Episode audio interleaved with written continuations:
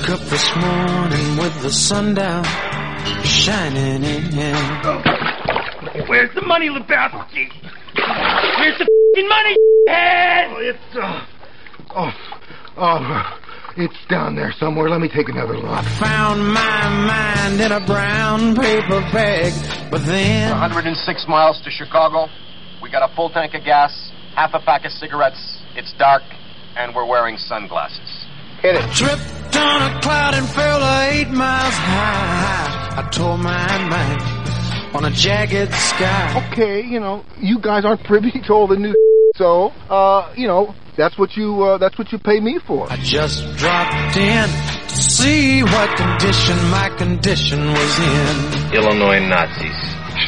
I hate Illinois Nazis. Yeah, let's cut to the chase, okay? What are you guys selling? I lost you sixty thousand dollars. There is no one who wants to make that money back for you more than I do. There's just one thing, dude. What's that? You have to use so many cuss words. What are you talking about? Don't worry, nobody's listening anyway. I woke up this morning with the sun down, shining. Well, look back in. next. I'm Tom Howell. So Matt Weber on the board. We're a few, few seconds late this morning, but we'll make up for it with quality, won't we, maybe? Just saying. That's the idea. That's the idea. What, uh, Kevin, how are you? Oh, doing okay, Tom. I'm telling you though, it's it's a dog eat dog world, and I'm wearing milk bone underwear. I, uh, I have Best, to, li- best Norm Peterson line ever. oh yeah. Well, That yeah. is a great line. I remember that one. The, uh, God, he's getting, boy, Don Johnson today, 72 years old. My, all my, all my, my favorite guys are getting up there. And they're, they're bringing me with them. That's a problem. Yeah, I was gonna say yes, we are. Yeah. the uh, man, oh man, What- um, I was uh, headed to the south side yesterday to go to my dentist, but I'm nothing other than loyal, right? And uh, so I, I, I really do wonder. We got to get Doctor Blade on here. I, I, don't, I cannot imagine what is wrong. Well, I guess I can. The stress levels and stuff, but the way we're, we're talking nine thirty, well nine o'clock. I'm heading down for the, and uh, I must have saw one or two or three almost one car accidents right in front of my eyes on the right. I mean, I don't. What? what I mean, I, I'm.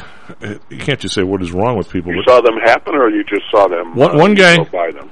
well, no, one guy is on the left, way on the left. He flies over. He's got to be doing 90 miles an hour. Flies up in front in front of me, slams on the brakes, stop rear end, in this one guy pulls off to the side. Then he decides he's going to exit the the, entr- the exit. Flies off. He's, he's almost on two wheels going up the. There's nobody on the road.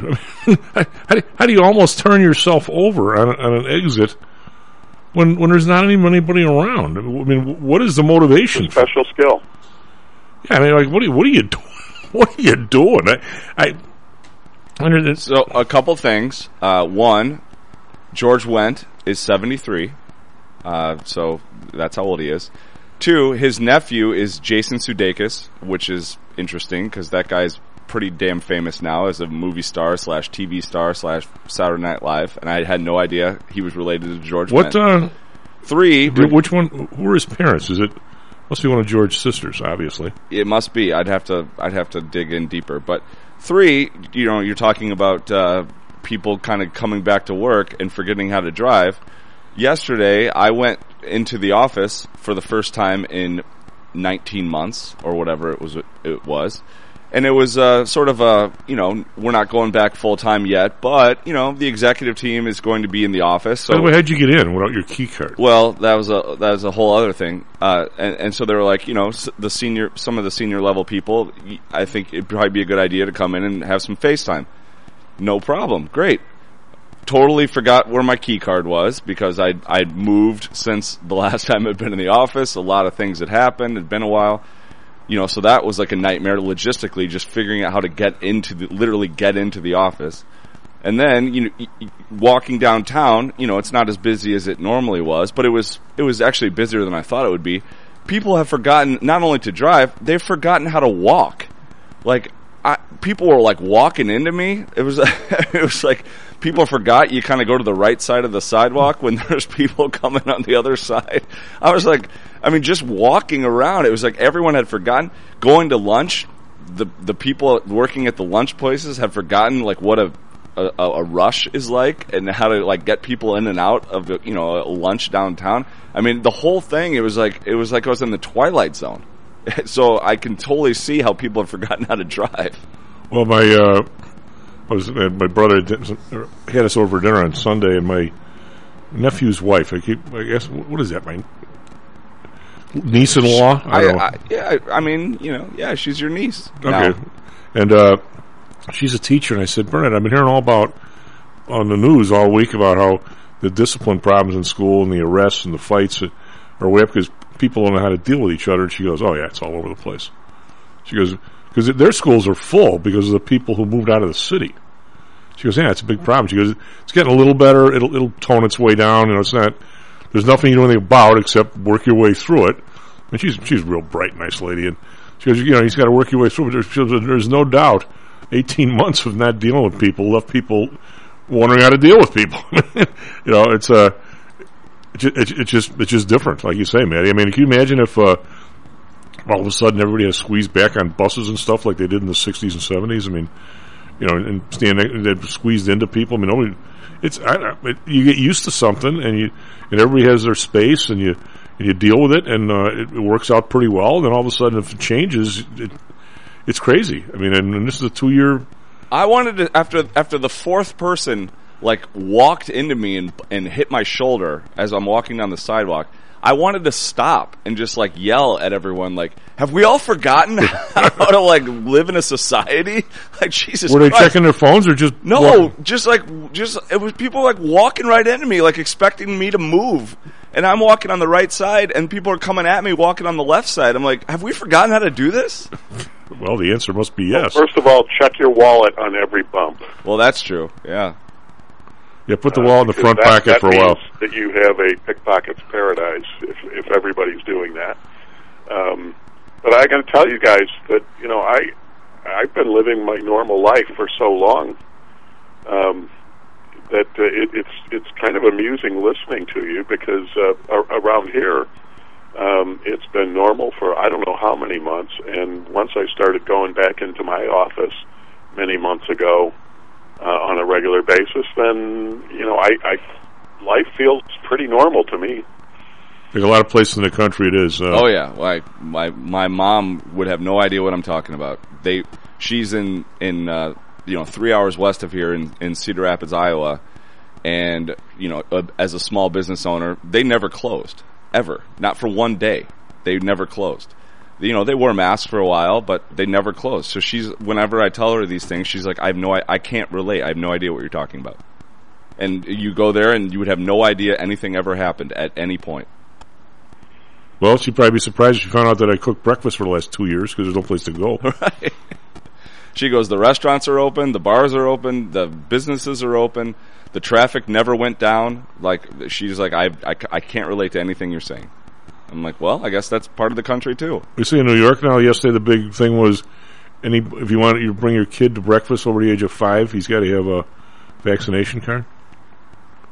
How, how far are we going to push this vaccination stuff on these kids that don't need it? I mean, I, I, I, I don't know. Boy, what, what what what would happen if if all of a sudden there was something? God, don't even if there was something wrong with this vaccine, and we jammed it down the throat of all these young people. Well, and when you when you think about it, um, you know, it, it is um, it is irreversible. If there is something wrong with it, now if there's something wrong with it for you and me, hey, you know, we're old. We'll deal with it for a few years before we all keel over.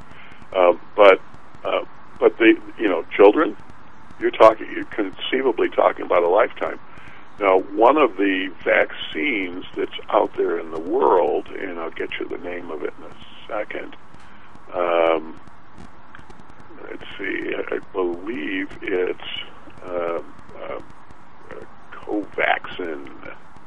Uh, Covaxin is uh, they use it in, in India, and it's it's a you know a traditional protein subunit vaccine, um, and they have asked the U.S. for approval for ages two to eighteen. They haven't even asked for approval for uh, um, adults, but they asked for that because it is the more traditional type of vaccine um, that everybody in the world has been using for decades, and, uh, and and it is approved by the U.S. for travelers entering the U.S.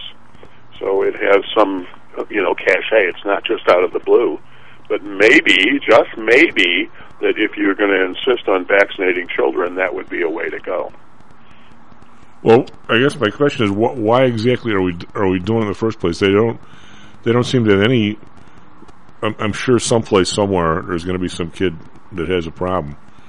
But uh, do we really think that six year olds are at risk all of a sudden from this disease? I no, they're not. And and so here's here's the thing: none of our policy has ever been targeted at the people who are at risk. It has always been targeted as um, you know a, a blanket type of issue, and, and to me that makes no sense. Um, but that's the way we've been doing it. Well, so, are, are, but I mean, what is the motive? Are we worried that the six-year-old is going to infect somebody else when we know for the, this is bizarre. I mean, Kevin, I don't want we get into this too much. We, we already have a vaccine that's infecting others. I mean, yeah. they, you know, uh, is it is it even a good idea to have a vaccine that uh, that that suppresses symptoms so you don't know you have been infected when you get infected doesn't stop you from getting infected doesn't uh, stop you from passing it on but it does suppress your symptoms so that you don't know you have it um, and that's what we have right now for a vaccine um, well, so is, is, that a good idea? And is it a well, good if you're idea going to survive in that croak, to, to do that with kids and send them home to uh, uh, the rest of the family? Well, that's uh, what that's might be more susceptible and might might have more uh, might be more likely to have uh, problems. Well, the lack of common sense all along the way, and you know, it all happened so fast. I mean, it it really did happen fast, and in a democracy, one of the weaknesses of it is it's it's it's not designed for rapid decisions from a central spot, uh, and, it, and, it, just isn't. I mean, it, I mean we managed we managed to uh, fight a war because it was a, in World War II, because we had dramatic.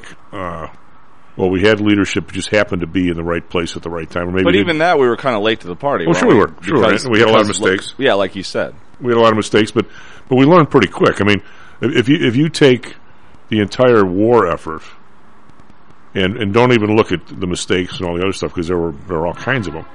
But if you look at what was accomplished in three and a half years, and well, it really wasn't because they'd already started a lot of this stuff beforehand. But it's it, the idea that we were just this sleeping giant, totally asleep on, on Pearl Harbor Day is is, is totally false. Um, but it's been the, the cachet. But they were already uh, there were all kinds of uh, drawings on the board and, and, and, planes in development, ships in development. There were the general corps had already been pretty much swept through by George Marshall. So we were we weren't on third base, but we weren't we weren't still in the batter's box either. We were probably somewhere between halfway to first and halfway to second. But the the but the point being, what we accomplished in three and a half years, Sounds like teenage sex. Yeah, yeah, the uh, but it's uh, you know we we were we, what we accomplished in three and a half years is nothing short of spectacular. When you look at what was happening, and you look at the time frame, and then you look at like you know the the, the, the Jane Byrne interchange, which is going to be what eight years. I mean, I mean, we somehow or another we seem to have lost a lot of this kind of thing, but not his leadership on on this on this drug. I mean, we're, we're pushed into everybody's making their own decisions. Every governor's doing his own stuff. You know, it's kind of crazy, and, and we have. Uh, we well, you know what the other the other craziness, Tom, is we have totally lost the, the ability or the inclination even to course correct. Right, and I don't get that. And and and that ma- that's what makes no sense. So you want to go back to World War II when mistakes were made? We we corrected the course. We yep. you know, it, it didn't mean that we undid anything, made anything better after the mistake was made, but they said, "Oh, well, we're not doing that again." yeah, that didn't work. Well, you know, the, the funny part is if, if you're a, a, a trader like me, I mean, a, a floor trader, that's that's what you do. You you assume because the, if you're a market maker on the floor, I've gone through this many times, I don't need to do it again, but if you're a market maker, the, the trade is never your idea. It's somebody else's idea.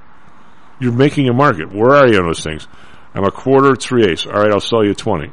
I might actually be bullish. Now here, here all of a sudden I'm buying puts, right? So, so the idea is to constantly change from the position you have into one that's better.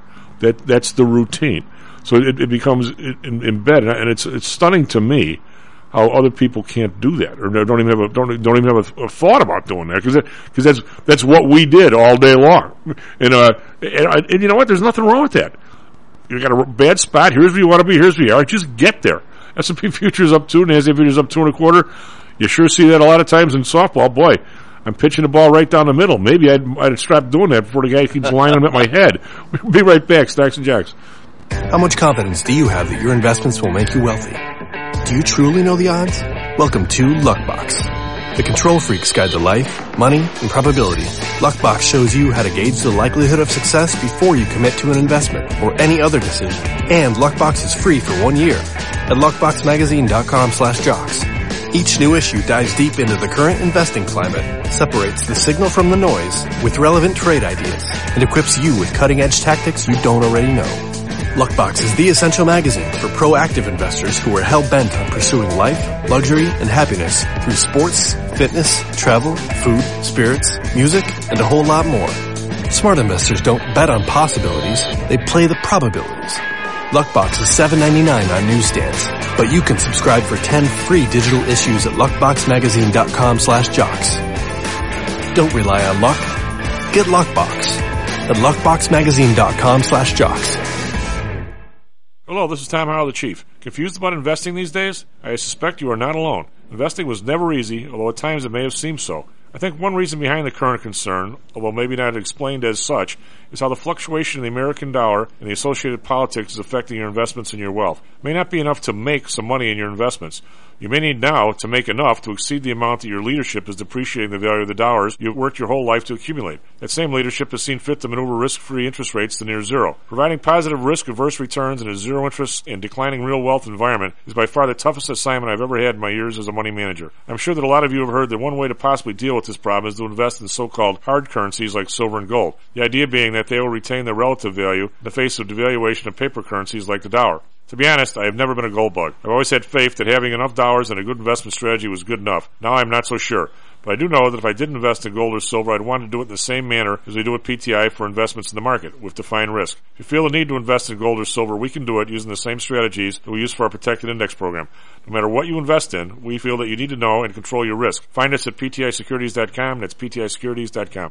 Is your business being challenged by the complexities surrounding healthcare reform or other matters related to human resources management? If so, then Cognos HR can help. A longtime friend and contributor to the Stocks and Jocks radio program, Cognos HR provides its clients with a perfect blend of strategic consulting and day-to-day HR management to drive overall improvement in business performance. Companies that join the Cognos HR family are better able to manage healthcare costs, enhance benefit offerings, and improve employee satisfaction by leveraging our access to Fortune 500 benefits. Our innovative onboarding and payroll technology, along with our constant attention to detail, enables us to provide the highest level of quality service to our clients. Now, your time and energy can be focused on generating business and increasing your bottom line. We'll take care of the rest. For more information, call us at 630 401 8810 or search us on the web at cognoshr.com. Cognos HR, Innovation in Human Resources, licensed in Illinois and Arizona. Stocks, jocks, Stocks and jocks. stocks and jocks. You are out of control. Here, right now, right here, right now, right now.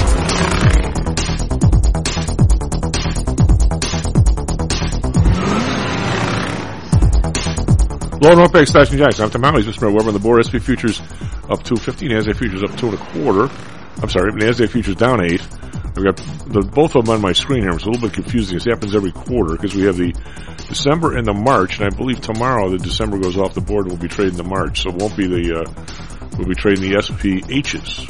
The, uh, because the, the, the Decembers are the Z's. So, um, you gotta get your commodity, uh, numbers down here, your letters.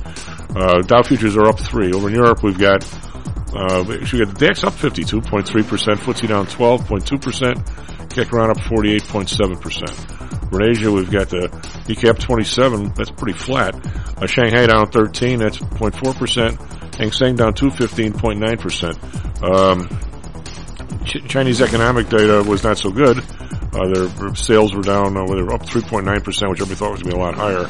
Again, yesterday we had the PPI number, which came in um, very hot, uh, 9.6 year over year, which is you know the worst since 1982. So, any idea that the CPI is going to tone down is usually not being met when the PPI is hot as well, because one filters into the other. Uh, we'll see if that happens. Uh, yesterday, Dow was down 106, S&P was down 34, that's 0.7 percent. Nasdaq continues to get pummeled though, minus 175, 1.1. Uh, bonds, we're up one basis point, 1.45. The Bund unchanged at minus 0.35. Uh, Japan unchanged at positive 0.05. We've got oil back under $70 a barrel, 69.75. It's down 98 cents. Brent down 92 cents, 72.78. As uh, natural gas up 8 cents, 3.83. We have RBOB down 2 cents, 2.08. We've got gold down a buck and a half to 17.70. It still stays this narrow range of I'm going to say 1755 to 1790 just cannot break out. Silver down 9 cents, 2183. Copper down 6 cents, 419. And we have Bitcoin up 461 to 48,015. Manny, you got for us? Traffic, weather, sports. 37 minutes past the hour. Good morning to everyone out there. A couple of issues to report already here on a Wednesday morning. We had an earlier crash on the tri-state. This is on the southbound side at the Irving Road Toll Plaza. Uh, the crash has been clear. Apparently, a car struck a light pole and is hanging in the left lane. Uh, repair crews uh, are have sort of cleared that situation, or at least moved it to the shoulder, but it's causing uh, some congestion on the tri-state southbound side, right near the plaza there. Uh, that's blocking the left lane, uh, or it's it's been moved to the shoulder. It was blocking the left lane, but it's still some resulting delays because of that. No issues on the Edens or Kennedy. Eisenhower looking good. We do have a crash on the Stevenson. It says here an accident with injuries on the inbound Stevenson right at Route 83, which is uh, Kingery Highway. And it's uh, causing stop and go traffic if you're heading northbound on I-55 uh, because of that crash. No issues on the outbound side. Uh, Dan Ryan, I-57 and the Bishop Ford are looking good.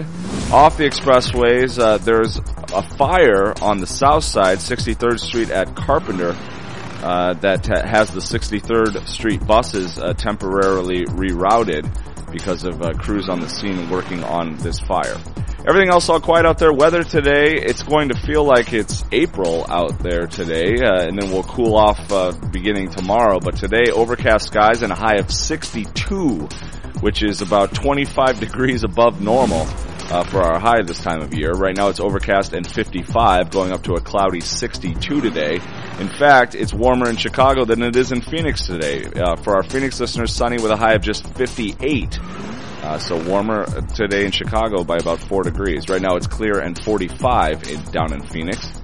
In sports, quiet night last night. Uh, Bulls were off, Blackhawks were off, the Phoenix Coyotes were off. The Suns played. They uh, beat the Blazers in Portland, 111 to 107. Lastly, college hoops. DePaul uh, beat up on UIC, 72 to 66. Chief scored the last nine points. Yeah. The uh, Kevin, I have two things I want to discuss with you. One is, um, I know you guys, you guys at your uh, university where you are, or your college, or whatever you want to call it. Um, I know you guys do a lot of stuff for, uh, um, you know, you do a lot of supply chain stuff. You do a lot of uh, management stuff. Uh, my, where my this is this is just a question. Are there any uh, kind of in minor? How do you? here's here's the problem, and you tell me what the school would be. My nephew works for a place that does uh, uh their their metal fabrication. They do parts and they do you know that type of thing, and he he knows how to work all the machine. You know, you program the machine to make the part and all that stuff because you can make them one one off now, like you didn't used to be able to, because the machine would do all three functions. But uh, as as we have tried to bring, well, who knows what we're trying to do or not. But some some companies are ramping up some of the stuff here that they used to make that did that didn't make for a long time and all of a sudden now they're putting stress on a lot of their their factories in the sense that stuff you wouldn't even think about unless unless you knew something about manufacturing, and I know just enough to be dangerous. But you know, it's not just the machine; it's the conveyor belt that takes things between machine to machine. And all of a sudden, these things are they're, they're not all that new, and they're, they're breaking down. And uh, and there's parts to be made, and there's you know money to be made there. And by the way, they need to get fixed so guys can. A lot of guys are coming in and say, "You got to design me a new conveyor system. This isn't uh, it doesn't do as well as the other one. I mean, it, now my capacity needs to be more in which is this is all, by the way, very very healthy. Problem is, there's not people that can go out and say, okay, I'll, I'll design the new conveyor thing for you. And you know what? There's even a shortage of if somebody has a part of somebody even drawing and measuring out the part uh, so they can order it from somebody. I mean, he claims that if somebody, if that was all they did, was if you got a, a call from saying somebody needs a part just to go out there, spec spec the thing out, measure it, you know, to the thousands, look at the tolerances, see what you need, check what else in the machine you might need, and just order them up. There- I would guess that's a manufacturing engineering kind of skill, isn't it? I, but I, where, where does somebody learn that? I mean, Pullman, we had all kinds of guys who could do that. They, they used to make wooden templates where they'd say, "Here's the part, here's the drawing," and somebody would do it exactly in wood, so you could put a piece of wood in the machine, and, you, and you'd use that as the, to set your machine up. I mean, is it is all that stuff lost, or do you guys teach that, or who does? Uh, well, I would say uh, if anybody need has that kind of a need, um, reach out to me, and uh, I will hook you up with our uh, advanced manufacturing group, um, where they teach all of that kind of stuff. And we even have a uh, a brand new this year uh, um, uh, robotics lab, Really? um, where, where we do all that kind of stuff. Is there a, a, Um, an equivalent place? Yes, right, right on the campus, uh, our campus in Elkhart, where where I work. Um, is there is there an equivalent place like that here in Illinois? I mean, or no? It used to be done in schools, I know. I, I couldn't tell you offhand. I would imagine that there are uh, some interesting places like that, but uh, um, you know, we're, we're in Indiana. Indiana's very focused on manufacturing, warehousing, you know, all all of those kinds of uh, businesses. So that's you know, from an educational standpoint, there, there's a lot of funding going that way. Are these guys all snapped up when they graduate? I imagine they are. Yeah, they come out with certifications that people in industry will recognize, and uh, and they're pretty good at it. Now, the other thing, when you talk about parts, um, this is it's still more or less in its infancy. Um, but uh, if you've heard the term addi- additive manufacturing, which is just a really spiffy way of saying uh, uh, very high-end 3D printing, um, people are going to be making their own parts at some point. Um, they're they're just going to be able to, uh, you know, I, I, I think you know there, there's a lot of stuff that is being made now using that technology. But where I really expect it to go is, uh, in the short run is that people will make their replacement parts that maybe they can't make them with the same quality level as brand new, but uh, but they certainly can make them good enough to buy you time when something breaks, uh, and then you, and then you get in the uh, you know the uh, the full scale part. So you know, I, I there, there's a lot in the technology world going on that's going to address some of these issues. Do you guys have a replicator like they had on Star Trek? Um, yeah, uh, tea, Earl Grey, hot.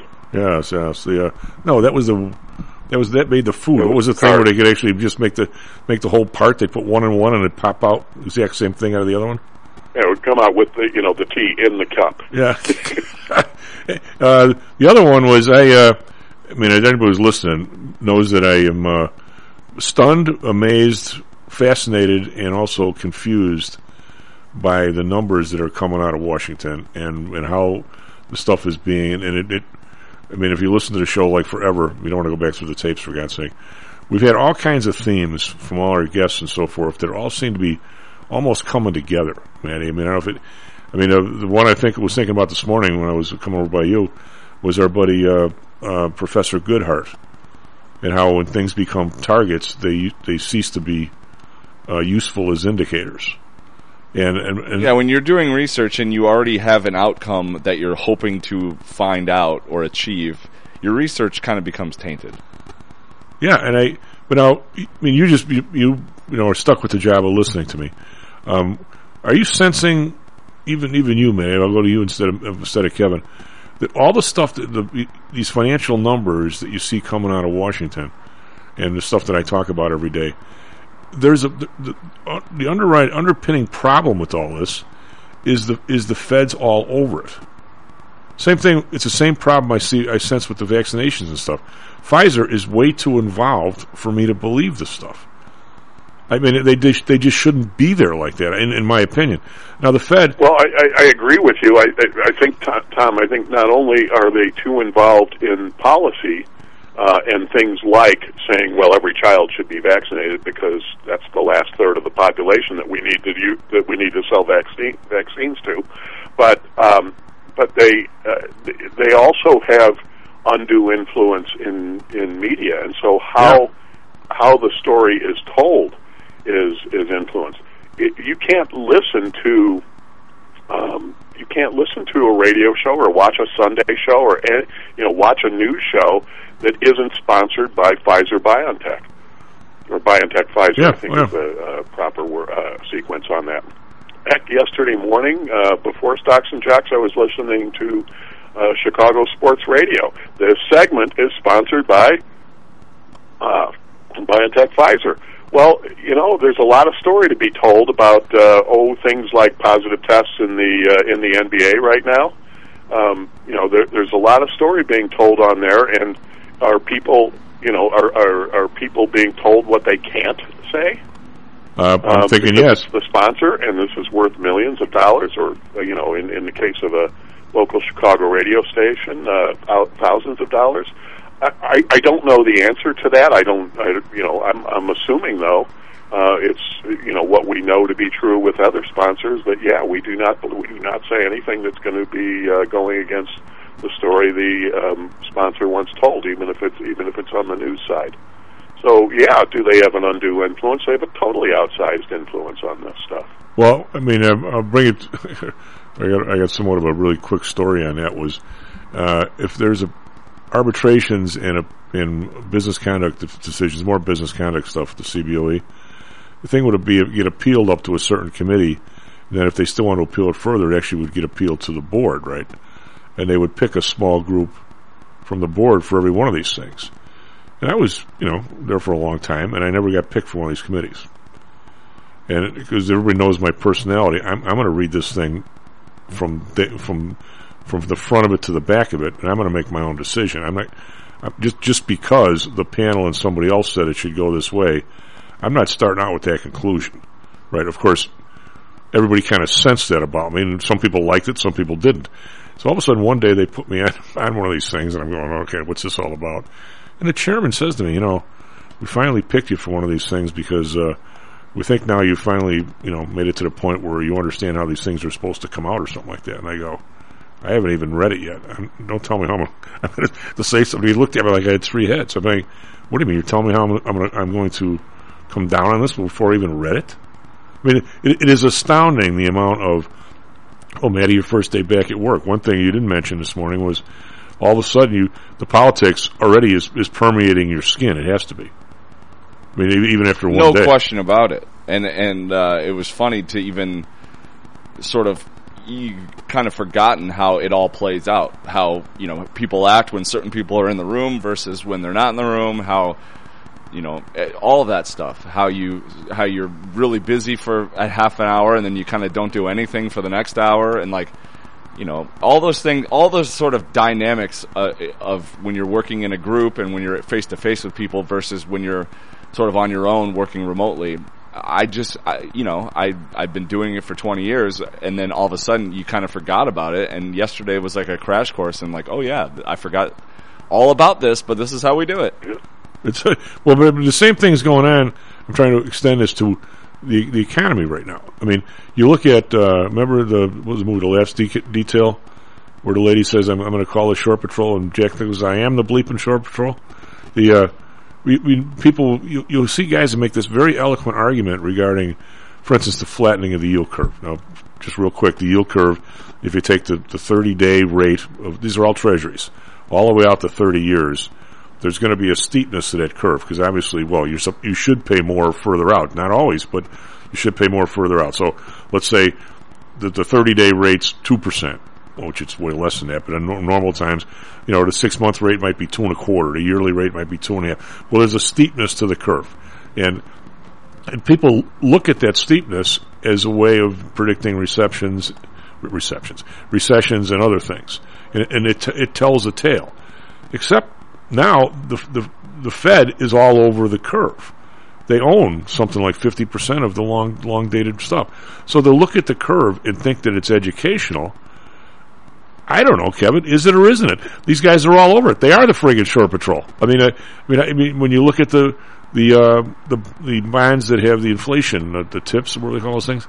Uh, well, they own those too. So how, how do you, how do you, how does somebody in the in the market and where I'm, what I'm getting to here is you looked at what happened yesterday after those PPI numbers, and this this is stunning, and I I've never seen this. The the stock market is telling you one tale that they're kind of worried about the Fed upping these rates or doing what they have to do to let them go up. Okay, because everybody knows they already should be up because the, the inflation is so high. Yet the bond market is telling you don't believe these guys. They're not changing a thing, at least not before the election or something. So yesterday that number came out. The bonds didn't budge, even though the market basically flat on its well, fell flat on its ass for a while. Now the same thing today. The, the bond market is telling you don't believe a word these people say. The triumvirate of of, of Biden, Powell, and uh, what's her name, Janet Yellen. Don't believe a word they say. The bond market is absolutely telling you that. But then again, the, the, the Fed is the bond market. So, so I'm right back to the same circle. I mean, I, I, I'm- I'm caught in a, in a, in a maze here. It's what? Which circle of hell is it? Yeah, which I mean, which I mean, I, mean, you guys know what I'm talking about. I, I can't, I can't even look. I can say, okay, the bond market's telling me something else. Wait a minute, these are the guys that are buying the bond. So, is the bond market telling me this, or is the Fed? Tell, I mean, I, I don't, I don't even know where to start here. I mean, it's, it's, it's never been easy, but this is what one thing I do know is right now somebody, uh, somebody somewhere, and I asked Dan Janitas last Thursday, and Dan won't be able to make it tomorrow. But I know we have a lot of Dan fans, uh, but he, Dan Janitas, I said, Dan, what would what would it have to be? What would this ten year rate? Ten year rate now is one point five, right? Uh, I'll do it exactly. One point four four. TNX, if you want to know what the ten year rate is, is the, is the acronym or the symbol. TYX is the thirty year. It's one point eight two, right? So, uh, Dan, I said, Dan, what rate right now would you have to get to put a client in a ten year band? And he's like, seven. it, it, it's one and a half. We're, we're, Kevin, we're not that, we're not even close to what a normal person. is. So if the Fed stops buying like they claim they're going to, good lord, who's who's who's next on the buy chain? Maybe some insurance company that has to have it, or or or, uh, or a municipality that has to be. In, but there's no way on earth I'm putting your dough in there at this rate. Would you? We could be in for like the you know the Uber correction, the correction to end all corrections. Well, I, I don't see. I don't think they're to they're going to let that happen. The, the, the, shock not only to the economy, but the shock to the people that seem to be running the place.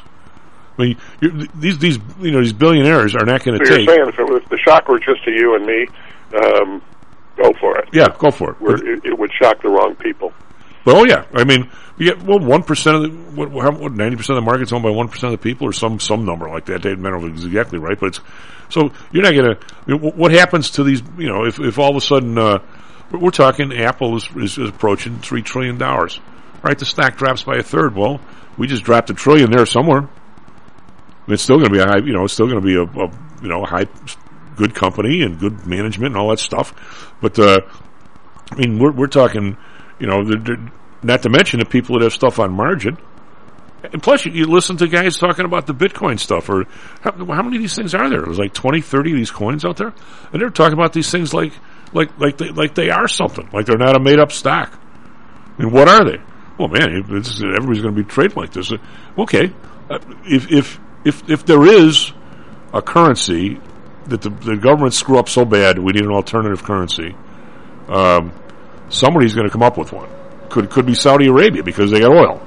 Could be something. But the, the idea that there'll be nothing behind it, you know. by the way, the thing trades all day long like a stock. I don't see that the model, do you? But but that's what's happening. I mean, you look at these. Yeah, it'll be interesting to see if anything does emerge with some some kind of real asset behind it. I I think it might. I think it might because the the the, uh, the fiat currencies are going the other way. Just keep pouring them out there.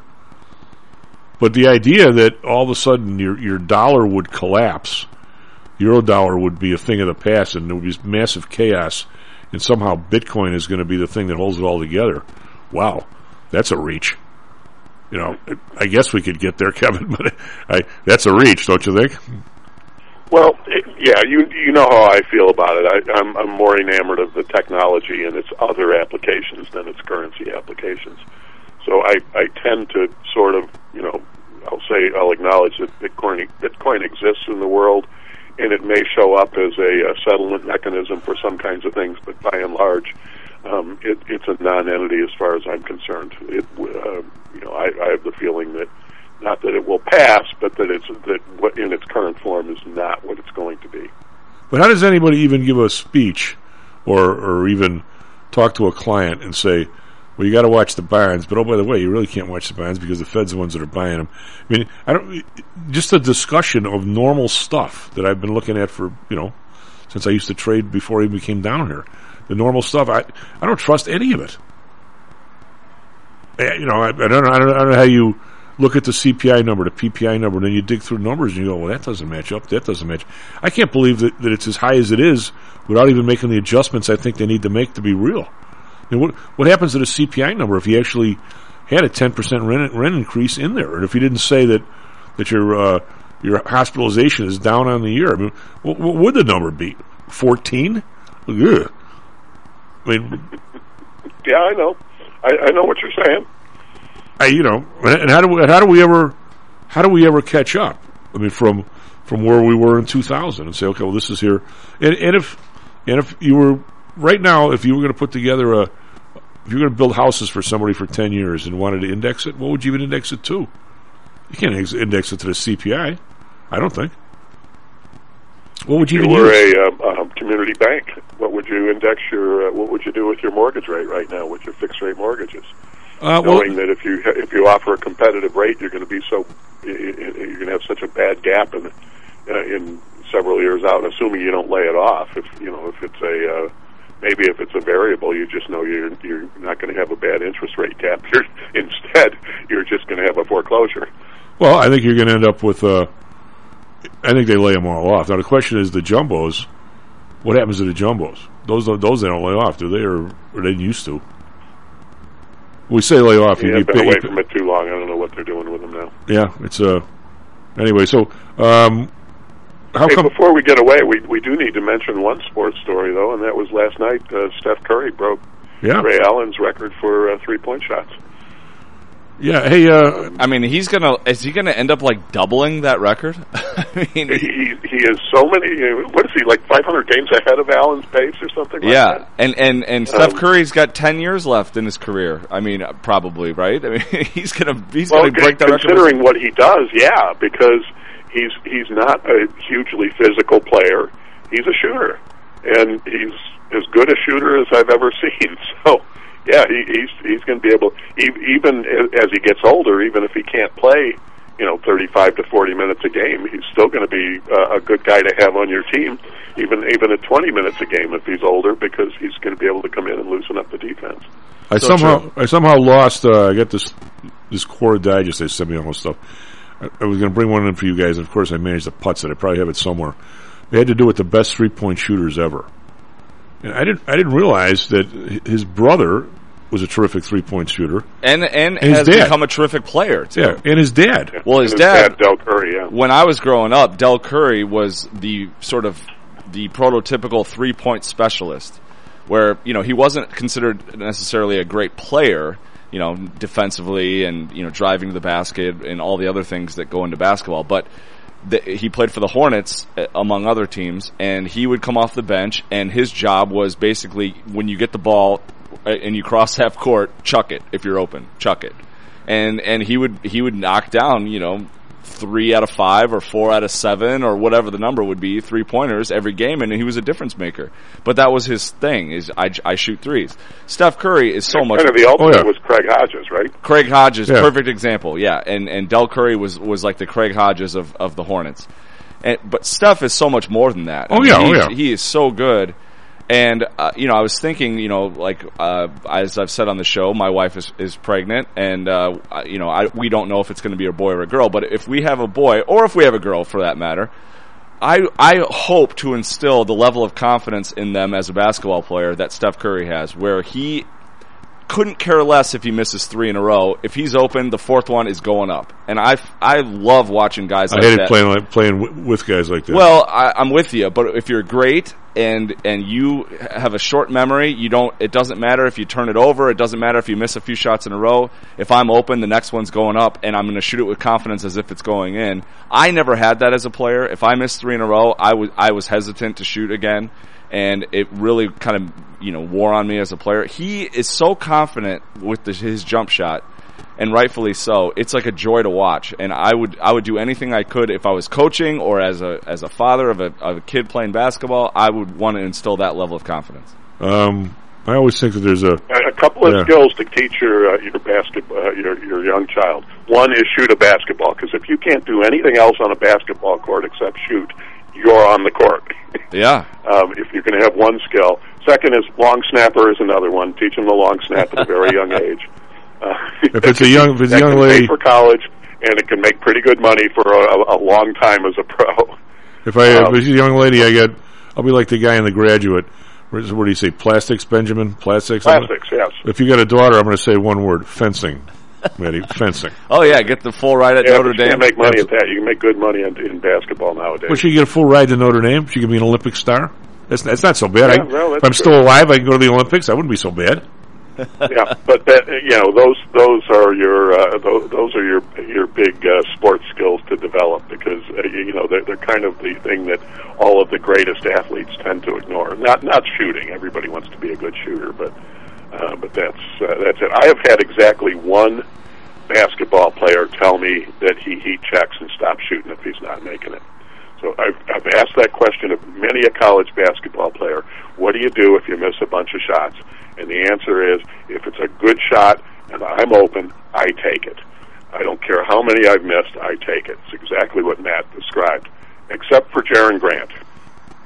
Yep. He was the only guy, uh, and, and and I saw it. I you know I knew the answer. I knew what, the truth when I asked him the question because I had done a little digging into the stats.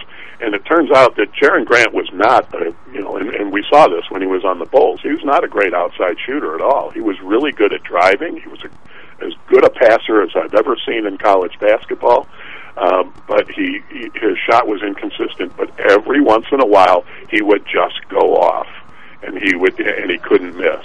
And, and famously, he put in like twelve, you know, uh, twelve points in the last I don't know, 50 seconds or something against Louisville once to uh, uh, to tie a game that was over and wound up going to five overtimes.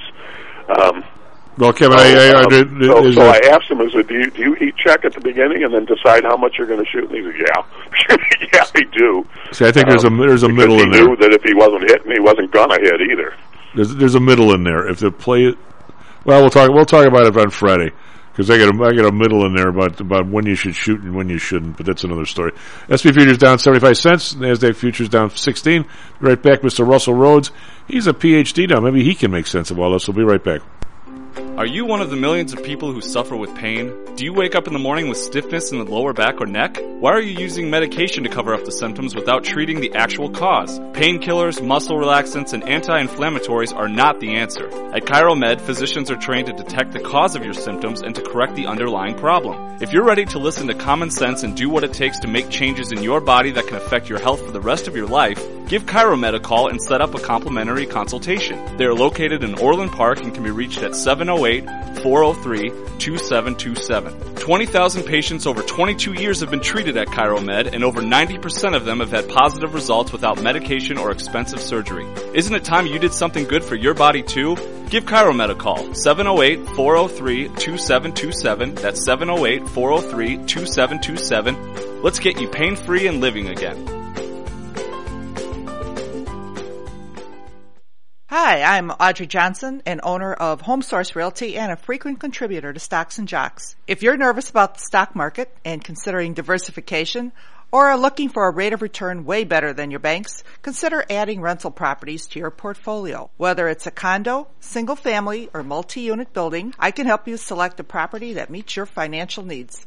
Call or text me at 708 349 3456. That's 708-349-3456 or visit my website at myhomesourcerealty.com. That's myhomesourcerealty.com. Interested in promoting your business to a high-end audience comprised of entrepreneurs, traders, executives, and the everyday business person? Consider advertising on Stocks and Jocks.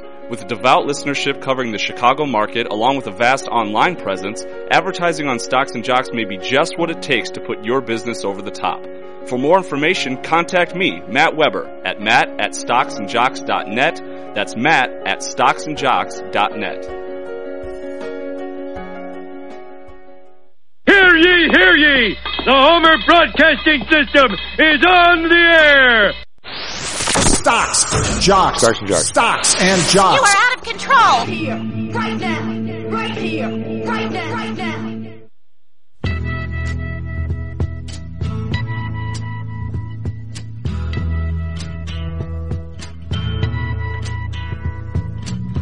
There's something happening here. Blowing up by Stocks and Jocks. I'm Tom Howell. Just remember the board. SP Futures down one. That's the March. I'm giving you the March numbers now, even though we're actually not flipping until tomorrow. They're down one, and then uh, in the uh, Nasdaq Futures down 1975. Is is it official? Can I call the doctor doctor? You can't call the doctor doctor. All right. Right. So you didn't get. Uh, They didn't. They didn't wing the thing in the, in the in the circular file and all like pee on it. They they said this is good. no, they they they they treated me nicely. Good. Well, you deserve They, it. they really, yeah, they really they they didn't grill me too bad. I think, uh, I think honestly, I think they just wanted to get rid of me um, because it took so long. they were like, "Yeah, let's just rubber stamp and get this guy out of here. We're sick of him." Maybe Do you, auto, do you automatically get the 20% raise when you add PhD to your name? Does that like automatically kick in? There is a change in compensation at my current school. There you go. Not twenty percent, but yeah, I get a little bit more money now. Very nice. Manny, you're being very blue. Woo-hoo. Not- and and that little bit more money, I think it would take eleven. Years, I'm doing math in my head real quick. I think it would take eleven years to pay for um, the degree. Uh, It's a long-term investment. Manny, you're giving It this is guy a a, a, a very blue collar. You get a It's worth compensation it just to throw in people's faces. Yeah. Oh, okay, compensation adjustment. At his Got it. level, he doesn't get a raise. A raise is what you and I get. Right, yeah. Us us deadbeats, we get raises. Yeah. He gets a compensation adjustment. Got I it. get an I get an increase in compensation. There you yes, go. there Got you it. go. So, how does it feel, bud? I feel different. It's funny. One of the other professors in Indiana said, "Do you feel different?" I'm like, "Yeah, I actually do. I don't feel stressed all the time. Well, and I feel like I dropped ten pounds immediately." Well, I'm wondering, like, of So- your, you know, now that you have, I don't know, 20 free hours a week or 15 free hours a week or however long it was, I mean, what are you doing with that time? I'm writing two books in 2022. Holy moly. Wow. Okay. That's what I'm doing. I'm, I've got a, I've got two different books, and I'm, um, and I don't want to say what they are because the last time I shared a book idea, I shared it with an editor. He took it to somebody else, and they wrote it. Wow. Now, do you have a? I, I love you guys. I trust you too. I would tell you if I were in studio during the break, but um, I'm I'm going to keep this. I'm keeping it to myself because one of them, when I tell uh, told people that I trust, they're like, "That is a really good idea." Are they are they both or is one of the two uh, markets related or or not? They're both they're both market. They're okay. both market. Okay. So, what are you? What are you on? And uh, angle, it's it's angles on stuff that people haven't tried before. Manny, it sounds like a contestant on what's one of the people on the panel. And what's my line? Was it bigger than a bread box? yeah. I, I figure I could No. could I guess the topic in five questions or less? If you really want to go that, I route, don't. I don't. ahead. I don't. I don't want to go that route. I just wondering. now, do you have a? Now that you are a, a, a big shot, now can you have Mhm. some of the, the people working on PhDs kind of help you out with this? Um, that's I yes. yeah, I um, I now I get help from research. It's really funny because I've already started getting emails from people that want to be my research assistant. I, I asked this question because once in a while, I I'm not reaching out. I'm just automatically getting them, um, and I think that's because there are people that are looking for uh, somebody to work with. Uh, go ahead. Well, I'm saying I, once in a while I, I, I foolishly dig out uh, Milton Friedman's uh, Monetary History of the United States if I want to go back in. Uh, you know, it, it only went to what 1960 or 65 or something, but but it, it's it's an it's an amazing economic work. And if you go back and Mhm. even look at it like a a table from like you know the 1915s or eight, 1890s, the table, the stuff that's on the table in the chart had to be had to be two months' work for somebody. I mean, how, how Oh, you- yeah. I mean, it's it's it's it's outstanding. I mean, when when when people write a book down, not like you, but other people write a book, and it, I'm sitting there going.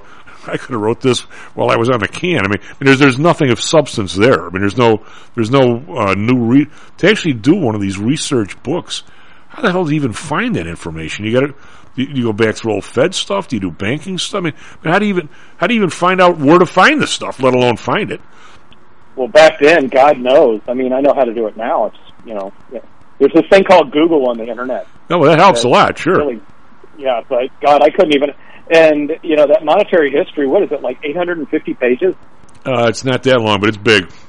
Oh, I thought it was ridiculously. It's I pretty thick. I mean, I- I- ridiculously long. I'm going to say five six hundred, but it might be eight hundred. Okay. It's it's, it's a Either way, Yeah, it's a that's two and a half that's inches. a lot on a typewriter. Yeah, oh yeah. Man, I don't even know how you, you did the you, you did the graphs and put them in there, but I mean, it, the, all the information is in the charts and the graphs, and you look at it and go, Mhm. that had that had to be a month's work for somebody. Just just that half of that page. You couldn't do that yourself. By the way, I have No. to say, uh, and maybe Russell has read this book, maybe he hasn't, and it's probably been a while since Chief read it, but a quick Google search says A Monetary History of the United States, written uh, by Milton Friedman and uh, Anna Schwartz, is 860 pages. He's right, wow. So you're pretty much dead on. Yeah, I knew it was. I know it's pretty thick. And, and but again, a lot of that's charged. And and while we're correcting Chief, I do want you to know that uh, you grossly underestimated the number of cryptocurrencies out there. Uh, there are 396 Holy cow! right now. That's more than Uh, Division about, basketball. About teams. 30 of them don't have any market cap, but the rest of them do. All right, so if, if I if I'm in the cryptocurrency 150, what do I do with it? I I don't know. You know, I got to launch mine now that I've got extra time. Well, because What would you call it? Rhodes coin? No, I thought I talked about uh, I thought I talked about Nigerian Prince coin. Oh, okay. I like that. Nigerian Yeah. Prince coin. Where, where where where we share in the profits of the Nigerian Prince scam. Oh god. I'm in a desperate situation. I can only be saved with more Nigerian Prince coin. Unbelievable. You got it. Well, so the funny thing is, people would buy that. they would. You know they would. And just to be clear, he didn't say Nigerian uh, No. Prince coin. No, he I said did not. Nigerian. No, I did okay, not. just to be clear. So uh, I have to ask: do the do the wife and daughters and female dog now salute when you come in and uh, call you doctor? No, they. Uh, neither of my daughters said anything about it the day I got it. Oh God, that that I know. that- Well, that I mean, had- they got their own stuff going on. They're, you know, 15 and 17. They've they've got a whole world of stuff going on right now. how how humbling was that when you were excited and you walk in and no one says anything? It's uh, it, it reminds me of my my status at home. Are you sure they're going to take care of you when you get older? That's one thing daughters are supposed to do. No, that's why I got my PhD. Now I'm employable forever. Nobody is taking care of me when I get old, but me. I, thought- I thought the whole I idea. know that. If you I know that. I thought of the whole idea of putting up with teenage girls is they take care of you when you get old. I am, you know, and and I only say this because I'm 99% sure they're not listening on their drive to school right right now. I, I'm not counting on that one. In fact, I think my sister is more likely to be taken care of by my daughters than me. Well, My. Aunt Susan is uh, probably higher on the list on that one. well, she's the fun aunt. Yeah, she's the fun The aunt. fun aunt Yeah. is is always beloved.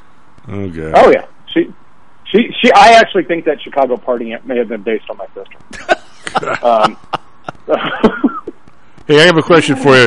I, I was just yeah, let's get let's get to really important stuff. I was ranting and raving with Uh, uh, Rand. Unfortunately, I'm only giving a ha- giving you half a half a session today. Well, I I, uh, I can't help but notice the, Mhm. the the spread in again as I was ranting with Kevin.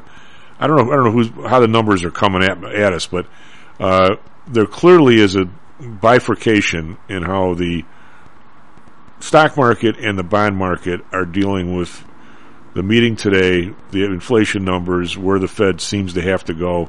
Uh, bond market, you'd swear there's been no change. The, the stock market is at least showing some nervousness. I mean, it's still close to old highs. It was a record the other day, so Mhm. it's not like it's collapsing. But but you're getting in some of the areas of the market, the places that were 100 times earnings or 200 times, have have come back some. So you're you're getting some sense that that the uh, that market valuations are you know the the market's at least worried about it, right? It doesn't mean they're selling off or anything like that. But the bond market, it's like the number came out yesterday, it didn't even move. Now my question is, I, I don't know whether that means the bond market's telling a different tale of the stock market, or the bond market is the Fed. Well, I don't even know what it's telling me because the Fed's controlling the thing. Well, I think the the bond market is is you know it's not expecting anything in the short term. Um, but the derivative, you, you take the derivative markets and the odds of higher interest rates. Uh, there's more than a 60% chance the hike's going to come by May now. So that's coming closer. Uh, I think the stock market discounts things in the future better than the bond market does. So that's probably why you're seeing the, the you know bifurcation of the two right now. Well, also, uh, you know, I think there's a lot of concerns with respect to uh, how much is the economy going to grow next year, and that's something that the stock market's more concerned with, probably more concerned with than inflation. Well, I, I, uh, But I, I so I mean, I think maybe that's why uh, they're not moving together like you would expect them to. well, how, how do you? the ante- but how do you? anticipation of you know uh, increase in tapering and rate hike, three rate hikes next year, which is what I think is going to happen. Okay, but I guess my I'll, I'll be very specific uh, in terms of Uh-huh. how do, how does pr- the professor PhD walk into class, and I know you're very capable of doing this. Give a lecture to your guys regarding yield curve, regarding Mhm. what it tells you, the his, history of it, and then in the back of your mind, you know the Fed owns fifty percent of the ten and thirty years, and they're the ones that are the, they are the, just like Jack Nicholson. I am the friggin' shore patrol. I mean, they right. I mean, they they, they are the market. Yeah. How do you I mean? How do you how do you interpret it when when they're it? I you just have to try to put that one on the side and and look at the longer term rates where they are right now, and make an make an assumption that you know they all kind of move up in sync. So Well- there's a parallel shift. Is I guess what I'm. Well, I, trying to mean, what I, I guess Um, where I'm going, what I'm trying to dig dig out of you here, Mm-hmm. and I want and uh, Mhm. your analysis is, what's it going to take for, uh, you know, Grand, Grand, Grandpa Grandpa Rhodes gives gives the chief Oh. three million dollars to, to to manage, and I Mhm. and I go and I go buy a ten year note, uh, for one point eight percent. I got to believe. Grandson PhD Rhodes is going to say, "What in God's name did you just do?" Why are you doing that? Yeah. So Yeah. I guess my question is, we've reached the point here with with ten percent inflation that our, our real negative interest rate is pushing eight eight and a half percent. So is is there some limit to that? To where no, I get, I'm really trying to get to is if the Fed's not buying. You don't want me buying it there for your grandpa, and you wouldn't No. do it. Who who the hell's the next buyer behind the Feds, except except uh, a municipality that has to invest in, in uh, government bonds, or maybe an insurance company has to do something. I mean, who who the hell is the next purchaser anywhere near this price that isn't the Fed?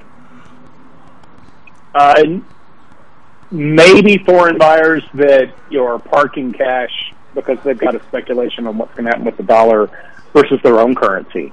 But people in the U. I mean, that's the only other buyer I can come up with off the top of my head.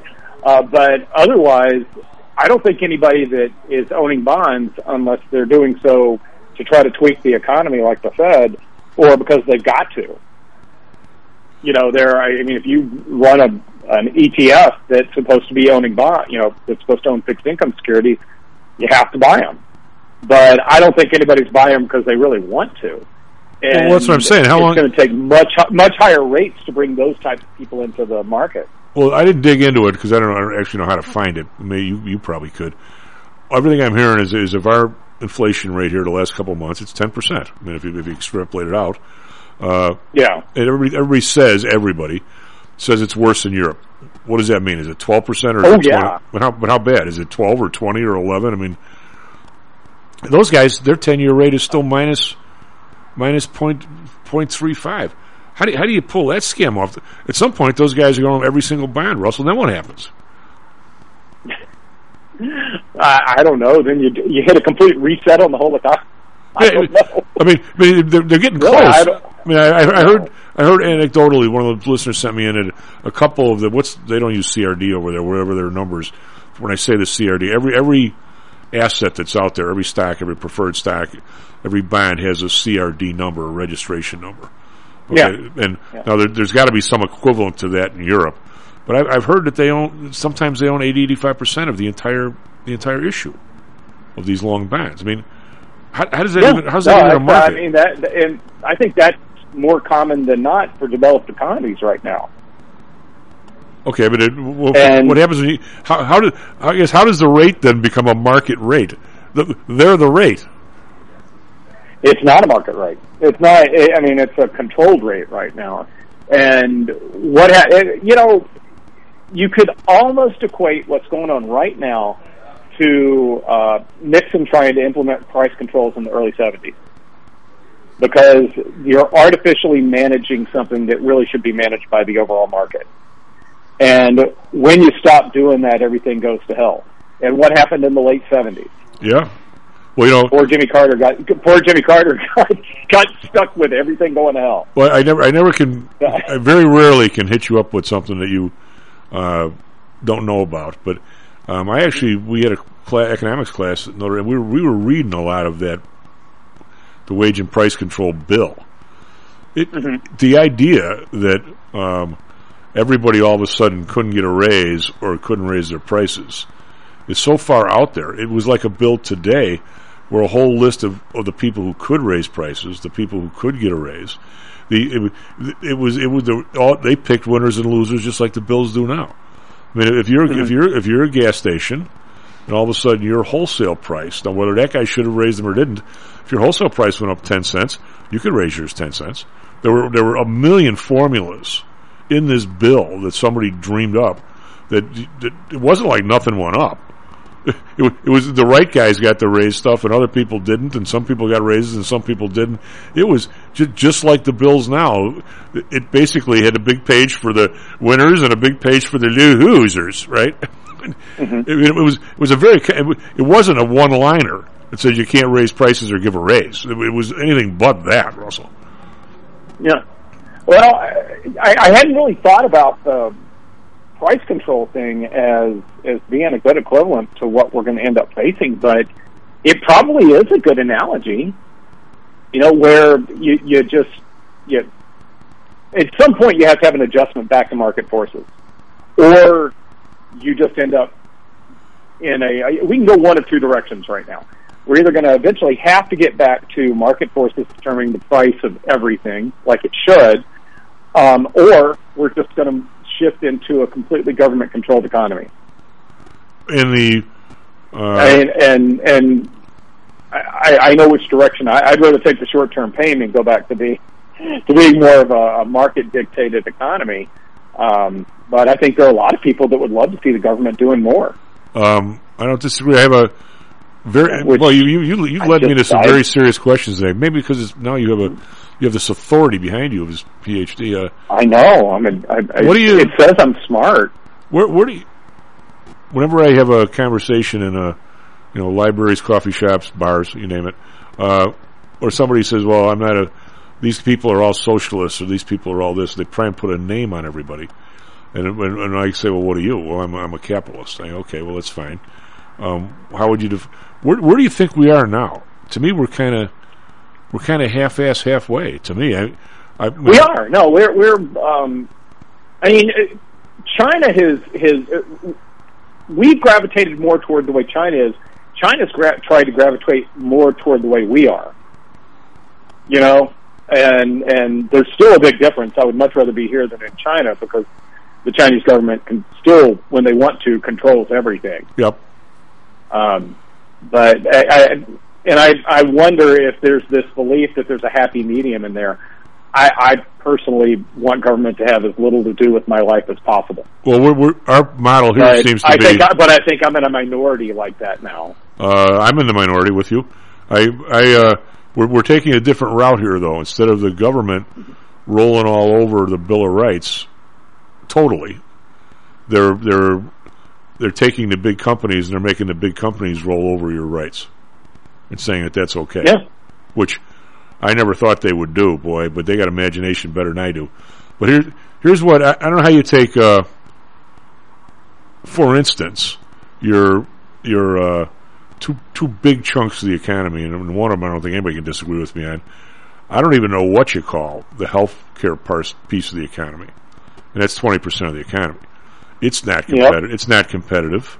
It'll be better. It would, and y- and the really scary thing about the healthcare sector of the economy, there hasn't been any inflation there yet, uh, what do you mean? and that's because a lot of the the, the prices and um, for the materials, like the they, they call them commodities in the PPI number, uh, but the services and the the things that hospitals have to buy, they're typically on a one year contract and we're getting ready to get into a, a new contract year. Don't be don't be overly surprised if sometime in the first quarter it, we get a really bad inflation number, and a lot of it's based on the the healthcare costs. well, we're going to get a. They haven't gone up. They haven't gone up yet. Well, we're going to get an adjustment in rent at some point. The rent this Yeah. year is up ten percent, and the CPI has it at two. Yeah. I mean, whether they or whether they just lie for. But I guess what I'm saying is, clearly that's twenty percent of the economy. I would not, I would not consider higher education competitive at all. Would you? No. Right. So there's No. another what percentage of the economy?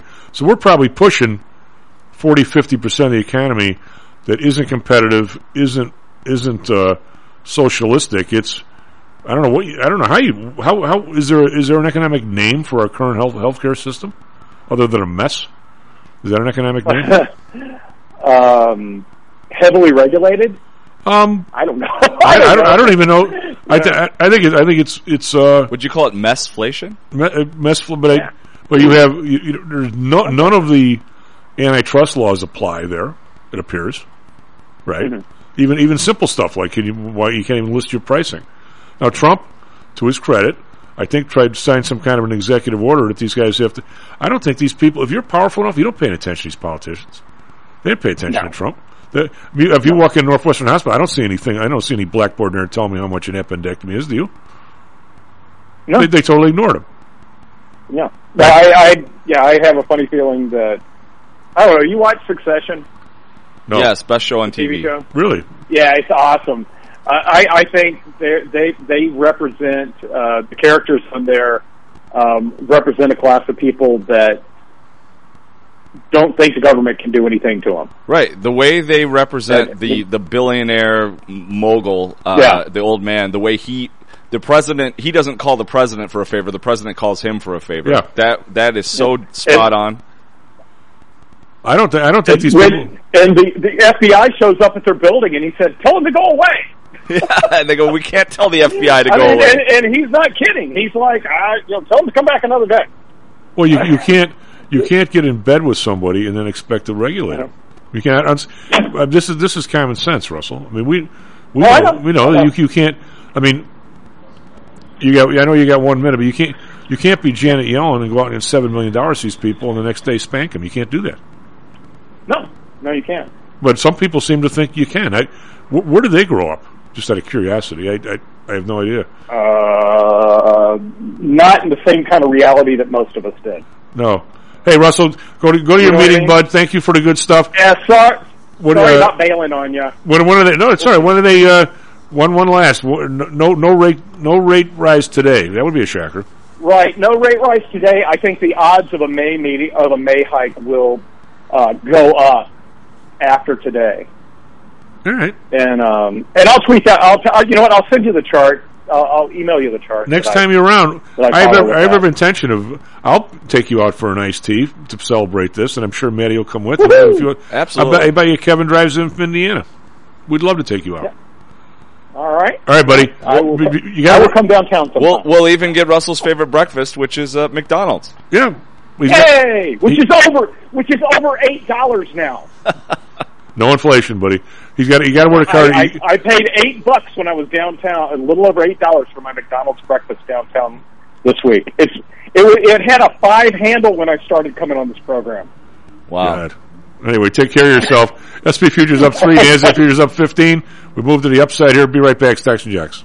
How much confidence do you have that your investments will make you wealthy? Do you truly know the odds? Welcome to Luckbox, the control freak's guide to life, money, and probability. Luckbox shows you how to factor in the likelihood of success before you commit to an investment or any other life decision. Your brain is smarter than your gut, and that's why you owe it to yourself to read Luckbox. We've made it easy because Luckbox is free for one year at luckboxmagazine.com slash jocks. Each new issue dives deep into the current investing climate, separates the signal from the noise with timely, actionable trading ideas and equips you with savvy investing tactics you don't already know. All while exploring how to live your best life through music, spirits, food, sports, travel, fitness, and a whole lot more. Luckbox is the essential magazine for proactive investors who are hell-bent on controlling their financial futures. It's for overachievers and alpha types who don't buy into Wall Street's investment gurus. It's for mavericks who believe in life, luxury, and the pursuit of happiness. It's for you. Smart investors don't bet on possibilities, they play the probabilities. Luckbox is $7.99 on newsstands, but you can subscribe for 10 free digital issues at luckboxmagazine.com slash jocks. Don't rely on luck. Get Luckbox at luckboxmagazine.com slash jocks. Hello, this is Tom Howell, the Chief.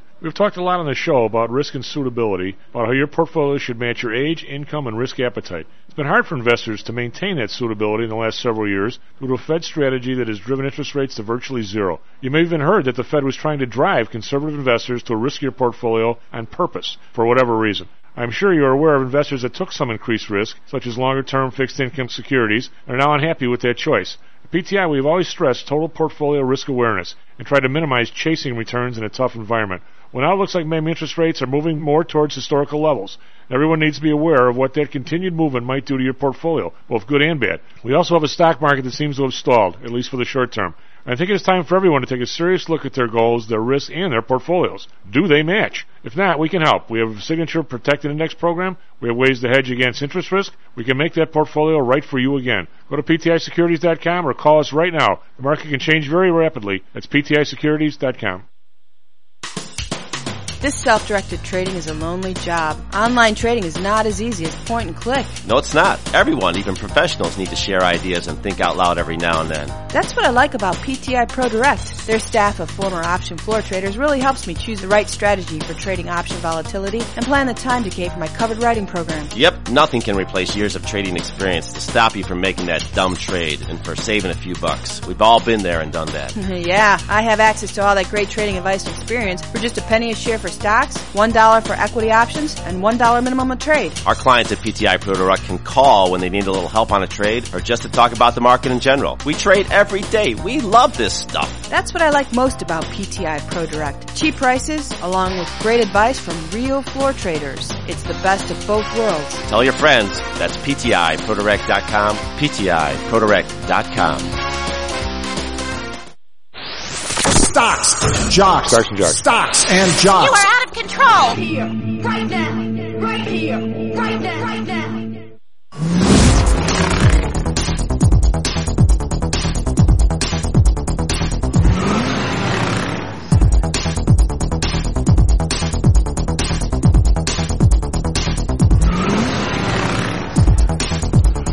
Hello, North Bay Stocks and Jocks. I'm Tom Howell. It's Matt Weber on the board. SP futures up 275 now. NASDAQ futures up 17. We've got a, a slew of numbers. I'm gonna, I'm scribbling them down here. Retail sales are up 0.3%. They're supposed to be 0.8. And Maddie just says these things are not inflation adjusted, so that's kind of a that's a crummy number. Uh, we also have uh, export prices are up like uh, points they're 0.7 percent instead of 0.5. Import prices up a whole a whole point one or a whole one percent. They're up 10.6 percent since last year, and so we're not getting helped at all by import prices with our prices. If if that means anything, I mean it's not usually a number we cite, but uh, since we got a whole bunch of other stuff we're citing, uh, but anyway, it's, it's caused the uh, the market to jump at least back to break even here. Dow futures are down 29 over in 21 over in Europe. We've got the uh, the DAX up 64.4 percent, FTSE down 17.2 percent, CAC around up 50.7 percent. So they're they're eh, flat to the upside some. Over in Asia, we've got the Nikkei up 27 at 0.1 percent, Shanghai down 13.4, Hang Seng down 215. That's 0.9. Hang Seng has been the laggard, the laggard, you know, for a while. As, as the Chinese government can beat up on their uh, high tech people, that's being felt more in Hang Seng than it is in Shanghai. As a way of review, yesterday the Dow was down 106, S&P down 34, NASDAQ down 175. Uh, bonds are unchanged at 1.43 10-year rate. Uh, Bund minus 0.36, Japan positive 0.05. Again, unchanged across the board. We're not seeing anything in bonds, but all this concern about the meeting today. Oil down 80 cents, 69.93, back under 70. Brent uh, down 77 cents, 72.93. Natural gas up 14 cents, 3.89. Uh, boy, you, you just hope you didn't buy it over six three weeks ago. That would be that would be a that'd leave a mark, Matty, a serious mark. RBOB uh, down two cents to two zero nine. Uh, I heard this morning somebody's down to three oh seven somewhere in the south side, Matty. Uh, what's it in the city still? Over four? Uh, it's right around four. Yeah. Gold down a buck ninety, seventeen seventy. Silver down nine cents, twenty one eighty two. Copper down seven cents, four one eight. Uh, and we've got Bitcoin up 100 bucks, 47,660. Uh, what do you got for us, traffic, weather, sports? 36 minutes past the hour. Good morning once again to everyone out there. Uh, still dealing with a couple of uh, earlier crashes. Uh, Tri-State southbound at Irving Road Toll Plaza. Uh, there was an earlier accident involving a semi that struck a light pole. And uh, it says here it's hanging in the left lane. Repair crews are uh, there and and working on it, but no ETA on when that will be cleared, and that's blocking the left lane on the Tri-State southbound side at Irving Road Toll Plaza. Uh, so keep that in mind on uh, I-294. Edens and Kennedy, no accidents to report, but uh, we're starting to see some heavy traffic build up here on a Wednesday morning. Same for the Eisenhower and Stevenson. on the Stevenson inbound side, uh, at Kingery uh, Highway, which is Route 83, there's a crash that's on the exit ramp. It says here it's a car in the ditch, uh, and that's causing a bit of a slowdown as you take that exit ramp on the southbound side to Route 83.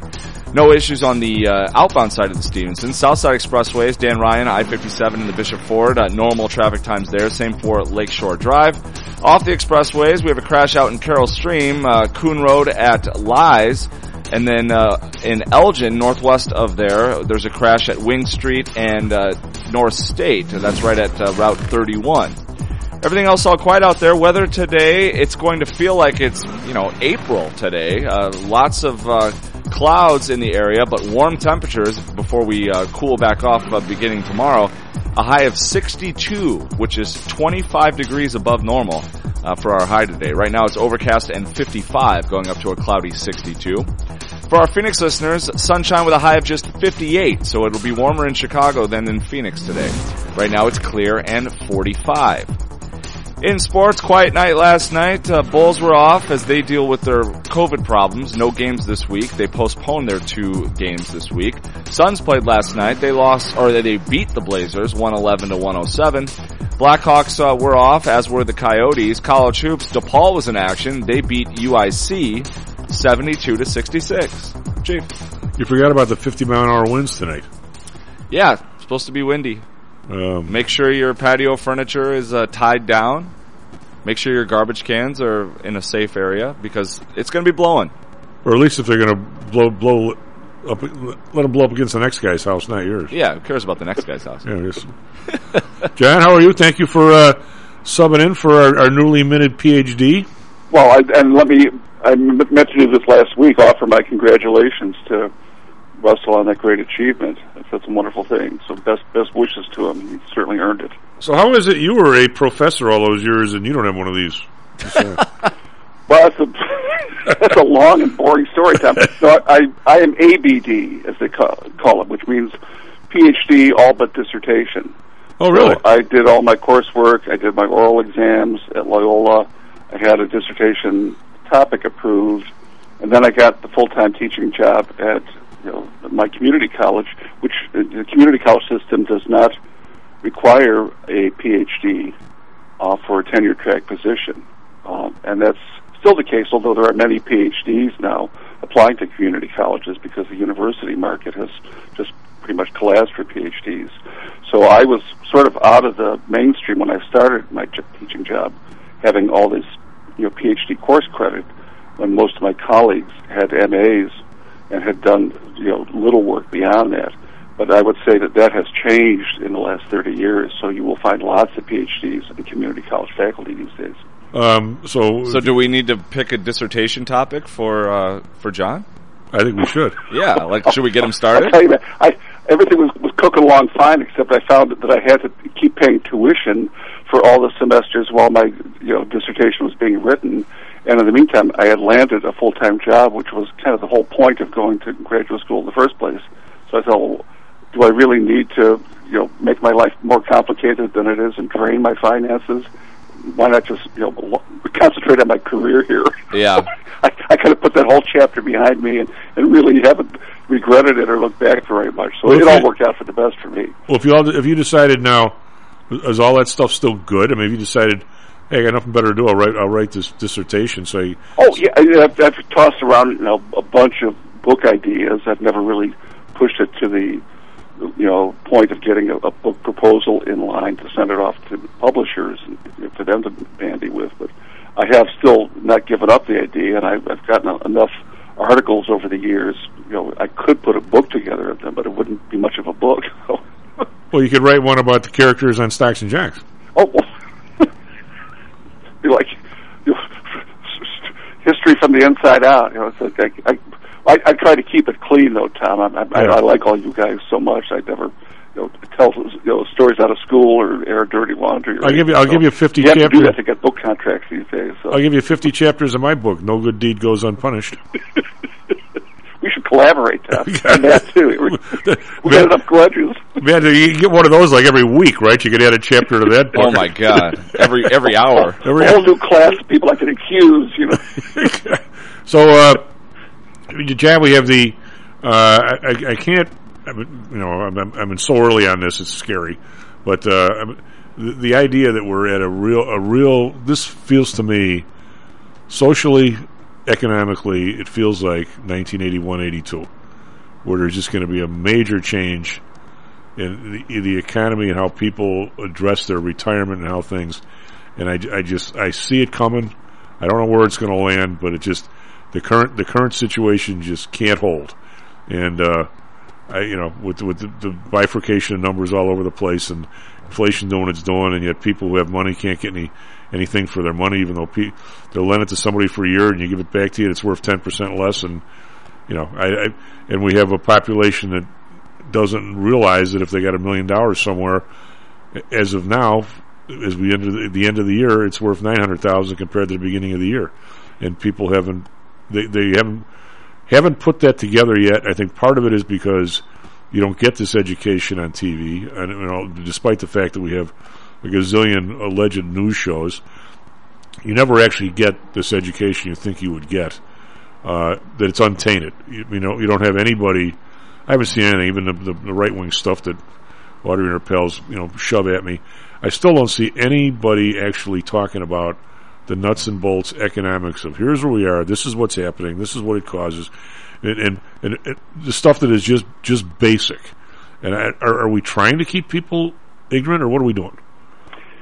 I think we're, you know, we, we've got such a mess on our hands that you see government policy now trying to reduce the, the pain, at least the, the pain to themselves, by tampering with the job numbers, the job market. I mean, in what other universe would you see government, you know, efforts to suppress employment by dictating you have to get vaccination A, booster B, you know, whatever for the rest of your life to hold a job in the public sector or, or in the private sector. You wouldn't do that if you thought, well, we need everybody working that we can possibly put on a payroll. But it seems like they've decided, well, it, with the inflationary pressures we have, the last thing we want is a lot of consumption and a lot of you know people you know chasing dollars. So we've got this artificially suppressed employment situation in you know the face of this pretty much out of control inflation. I have to believe the two are related, and it's not accidental that we're seeing this because in in any situation it would make no sense to be doing one or the other or letting them just sort of go their own separate ways. But I think that the the employment tampering is an attempt to deal with what they know is out of control on the inflationary side.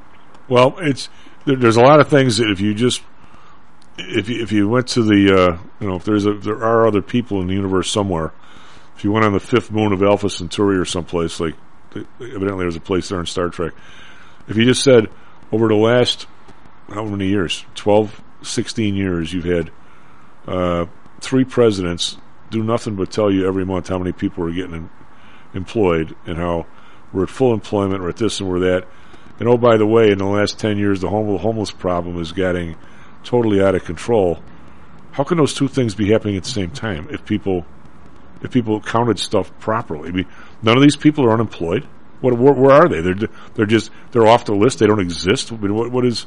I mean, if you look at you know this is happening and this is happening. If you have any logic, if you're a fifth grader, you'd say they both can't be happening together. I mean, in World War when when, when Japan, well, we'd already started. We actually had already started moving factories from uh, uh, consumption over to uh, war war stuff before Pearl Harbor, which you know a lot of people don't think we did, but we did. I mean, it wasn't. Yeah, a wasn't lot. a lot of it had already started because we were already selling stuff to the Brits. We knew we were selling it to to the Allies. right, and we and we knew we knew that. Uh, let's put it this way: Roosevelt early on figured there was going to be a problem with Hitler, and he wanted to fight him there and not here. I mean, that's that's. I think that's a very fair statement. I don't think anybody could disagree with that. Was, would could they? I mean, I that he thought that there was that there was going to be a problem with the man, which there clearly was, and he would rather fight him there than here. Is it? And he was trying to pull this country out of a depression that he had had no success Yeah, so far in his right. you know, two administration. So this this fed into his plans too. But it, certainly it, it, it profited this country to take that position and say, well, we- we'd rather ra- ramp up industrialization in a war effort even before we're, we're a participant in it because it will put people to work and it's something that we've had been unsuccessful at for the last 10 years really Right. I mean, he he had some half-assed advances, but not really. I mean, it was not bouncing along as he would have liked. That's- right it tried pretty much everything at that point Yeah. Well, so did Hoover. A lot of the Right. stuff that Roosevelt did, Hoover actually tried. Hoover, Hoover could probably. th- There was people that would say he was easily one of the top two or three smartest presidents we've ever had. And he tried a whole bunch of stuff that went went against his party, and it just didn't work. I mean, we were just. But I mean, the the idea that that in 1943, with everybody joining the army and everybody going to work, having massive homeless encampments, the encampments disappeared. Everyone went to work. Everyone went in the army, right? Right? And, and women who hadn't formed much of the, the industrial workforce, you know, since the industrial revolution, all of a sudden, you know, kind of bailed out the, the domestic economy. Well, yeah, and uh, but I so th- this whole idea now that we're making all this progress, and yet you get on the street and there's 35 year old people wandering around without a job. They're not they're not counted. They're not on. They're not getting unemployment. They're they're nothing. They're, they're it's it's it, they're, I mean, if if they were a stray dog, they'd, they'd be treated better, right? You couple that with the onslaught of opioid addiction and substance abuse issues, and you know, the, opening the borders, which also includes opening the borders to human traffickers and drug cartels, and you can't really say, well, you surely didn't see this coming. Of course, I think you know people at the top saw it coming and wanted it to come. Uh, it has to be common. I, I don't yeah. believe people are that stupid. I have I have very little trouble believing they are that devious. I uh, that's been as anybody who listens to the show that that's my my biggest internal debate I have constantly. Are they are they are they that nasty or are they are they that? I, I think I'm going to say, John. A lot of it is. I mean, Kevin and I were just we were just talking about how uh, you know Kevin said that people can't don't seem to be able to do a mid course correction. A lot of that I think has to do with the way the press deals with these people these days right and left. I mean, I mean, if, if you if you uh, you know you say you got you know Matty Weber in the eighth hole in the, in a softball team, all of a sudden he's hitting the ball pretty decent, and I move him to the fifth hole, and all of a sudden he gets a bunch of RBIs. Gee, was it? Uh, well, it was a mistake having him in the eighth hole. Well, no, he he was there, and it was obvious that he should move, so I moved him. What's these these are course corrections. These aren't flip flopping. These are every day's a new day, right? I mean, and yet I don't I don't think people can go back on a lot of the stuff they say on the vaccines. They can't go back on the masks. They can't go back. Well, I can tell you, I had never heard the term flip flop before. Uh, John Kerry ran for president. When, whenever year that was, two thousand four, Yeah. and it, everyone attacked him uh, at the time because he changed his opinion on some things. I can't remember what they were specifically, war in Iraq or Yeah. wh- whatever they were.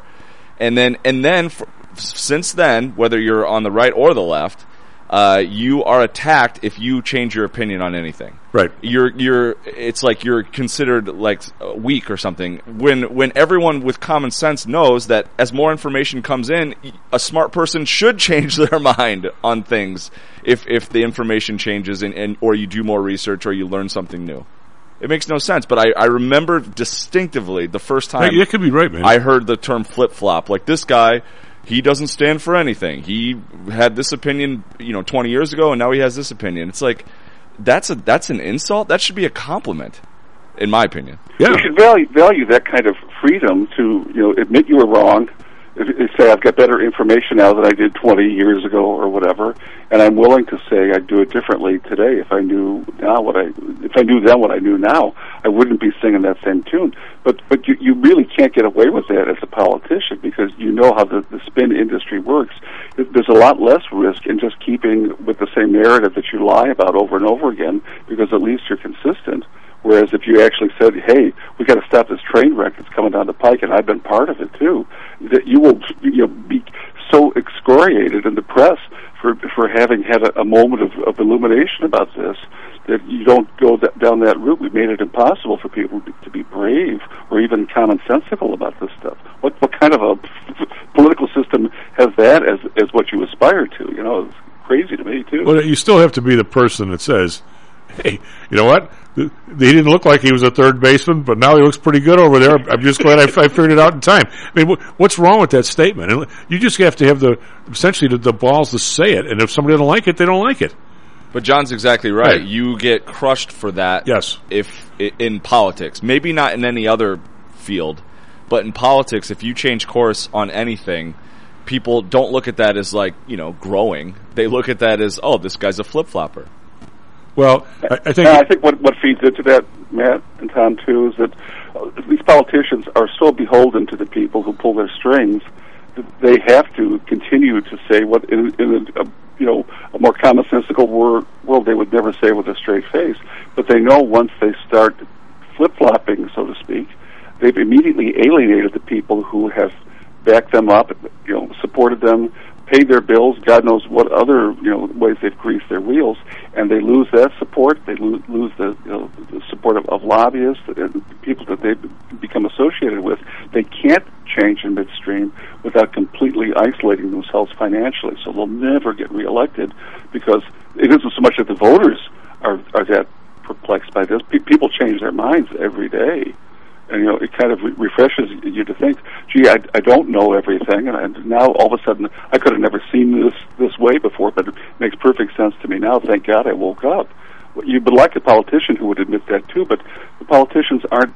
They, they don't have that freedom that the average person does. It seems. Well, clearly Powell cannot cannot actually tell you tell us a straight story on the inflation because he was so far behind the thing. But Matty, we talk about the flip flop though. The the guy who was on, uh, well, we just we just passed it. Was it yesterday? The uh, the debt ceiling uh, increase, right?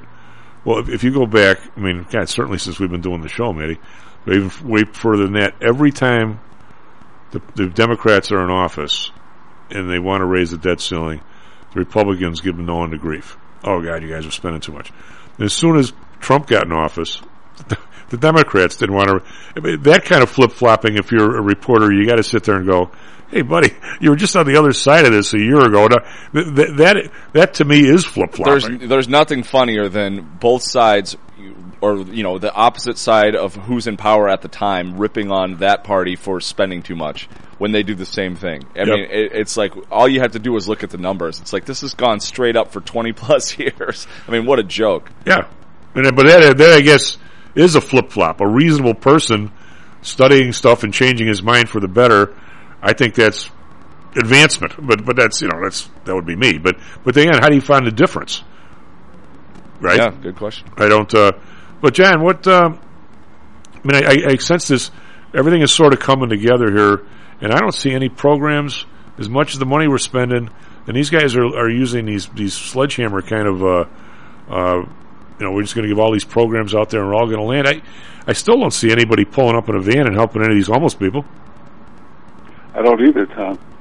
You know, we we have just decided, I guess, that these people in, in ever larger numbers um, are are kind of making it impossible for cities to either you know improve their bond rating, improve their schools, because it, this it's taking all this energy away from growth. I, there's no big American city that I see on an upward trajectory, and the homeless situation, you know, with everything else mixed in, is kind of symptomatic of a, of a general you know throwing in the towel. It's like oh, why why first of all why are there so many people that you know, there were always homeless people. This isn't a, a new phenomenon, but the management of it has shifted in an unbelievable way now. To they simply now have a kind of a, a political or squatters right. They, they they just live as they can without any sense of that they're even there, and and, and as a result, they are everywhere and people everywhere have to deal with them and either support them with you know occasional donations or you know change your route so you don't have to walk past them all the time. How did this become something that people just accept? That's a question for uh, for Mr. Weber. Uh, if if somebody you just you just talked Manny about how in a town in Idaho or Iowa where your, where your mom still is and so forth, if if you had homeless people there would they move to a city? Would they do, do they have any? I mean, I, I, I get the feeling that if you had homeless people in in say West Virginia, which you always have with the mining industry going downhill, and then not paying anybody to start with. Plus, you had you had people with black lung, you had people who had all kinds of, of uh, illnesses because of the mines and so forth. I'm going to say the people who, what do they all do? Did they piled in together, but they never they never really left the area, did they? I don't I don't think. But now what happens? People, people if if somebody is homeless in Iowa, Maddie, do they move to Chicago? Do they move to San Francisco? Or they're, I don't even I don't even know the progression. Mean, can't they can't all be happening here? I guess what I'm saying is is this a destination place for homeless? Or not, or is it Vegas? You get money from people. I, mean, I don't. I don't know the answer. I mean, I'm, it's a great question. There's no doubt that when you go to certain places, there's more homeless people than other places, and it makes you wonder: is it because this is a homeless destination, or is it because it's harder to get a job in this particular location versus other locations? I don't know. I think San Francisco is an example where people who are homeless have gravitated there because the climate is more hospitable. You can, you can live there on the streets almost year round, um, and certainly in Southern California and, and, and those southern states, southern cities. Chicago is a little little different. I, I think we're, we're dealing with such a, a shift in the way you know, jobs have drifted overseas. People who formerly had bright careers, you know, they were educated. A lot of, a lot of homeless people are, are not stupid people, and some of them I think are quite highly educated, but they've had a, a series of terrible reverses, many of which are not their own fault. A lot of they, more they people don't have any any way of taking care of themselves, and and you know you you remember Tom the way the Loop used to look, you know, fifty sixty years ago. There were flea bag hotels oh, yeah. everywhere in the Loop even in, in the, the, you know, the nicer areas in State Street and, and Madison Street, in the heart of the loop, there were all of a sudden you'd see, you know, there's clearly people living in this ancient building. It was an old hotel that had been, you know, converted into pretty much an SRO. The loop was full of such places, and they were they, they were full of people every night too, because there were homeless people then too, but they were housed. There, and there was a it seemed like there was a, a, an attitude. Well, we have to put a roof over these people's head at least at night. We don't want them out on the street making tents and you know gravitating together and owning whole parts of the city. So, but the, where can you find such places in the loop today? I, mean, I believe the term was a transient hotel or a resident hotel, not a flea bag hotel. right. I can tell you in Bucktown, It's all in the words. Tom. I can tell you in Bucktown where I live, there's two homeless people that live within 20 feet of my front door, which is not ideal as a property owner. And on the street, net on the street, yes. One It's- sleep, no, it's not one, ideal at yeah, one sleeps on a, on a step, two steps uh, below a, a business that has a for lease sign in the window.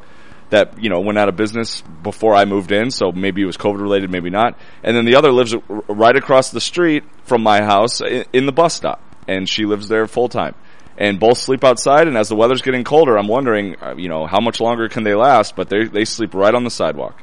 Well, she sleeps on the bench at and least. She sleeps on the bench, uh, uh, the bus stop bench. He sleeps on the steps. Uh, both of them are, are not mentally capable, as far as I can tell, of you know getting a job of any kind. So uh, they need help, and uh, it's sad. And that's you know that's a that's a nice that's a nice neighborhood. I mean, it's it's it makes you wonder. I, I don't I don't know how to uh, what what the solution is, but it's a real problem. in, in a world where we used to have beat cops, you know, people who actually were, their job was to poke around uh, uh, you know, a strip of designated territory and find out what's going on and fix what's wrong. Uh, these people, w- they wouldn't have been arrested, they wouldn't have been thrown in the clink, but they would have been shepherded to some kind of a place where they had a room and Yeah. they could get a hot meal. And you know, a cop would give them twenty-five cents or a buck. It was completely off the books. But the idea was, this is kind of my responsibility. I, I don't want people thinking they can do this because then everybody will will come here and do it at this corner because they know they can get away with it. It's like with the, the shoplifting. At, Well, at- Jan, dude, you're in. You're in uh, tomorrow. I uh, I'll do a little research on just how how or if people are counted I, I, and where they're at. Maybe that's maybe a Carl question. I'll email. Uh, thank you very much, bud. SP futures down three, NASDAQ futures down thirty. We had a slew of numbers this morning. None of them any good. And we have the Fed meeting coming up. We'll talk about them all tomorrow morning. What do we learn, Palmer? I don't know, sir. I don't know either. I guess we learned not to do it again. Stocks and Jocks is brought to you by PTI Securities and Futures. Go to PTIsecurities.com. PTI Pro Direct. Trade for as low as a penny per share and a dollar per option contract. Learn more at PTIProDirect.com. Nadex. Offering an intuitive way to trade the financial markets. Visit Nadex.com. Home Source Realty. Call Audrey Johnson at 708-349-3456. Hamzei Analytics. Listen to Fari Hamzei every other Thursday and visit HamzeiAnalytics.com. ChiroMed. Back or neck pain? Schedule a complimentary consultation by calling 708-403-2727. Dax Research. Tune in for David Andelman's technical analysis on Mondays and Thursdays and call 1-800-821-4968.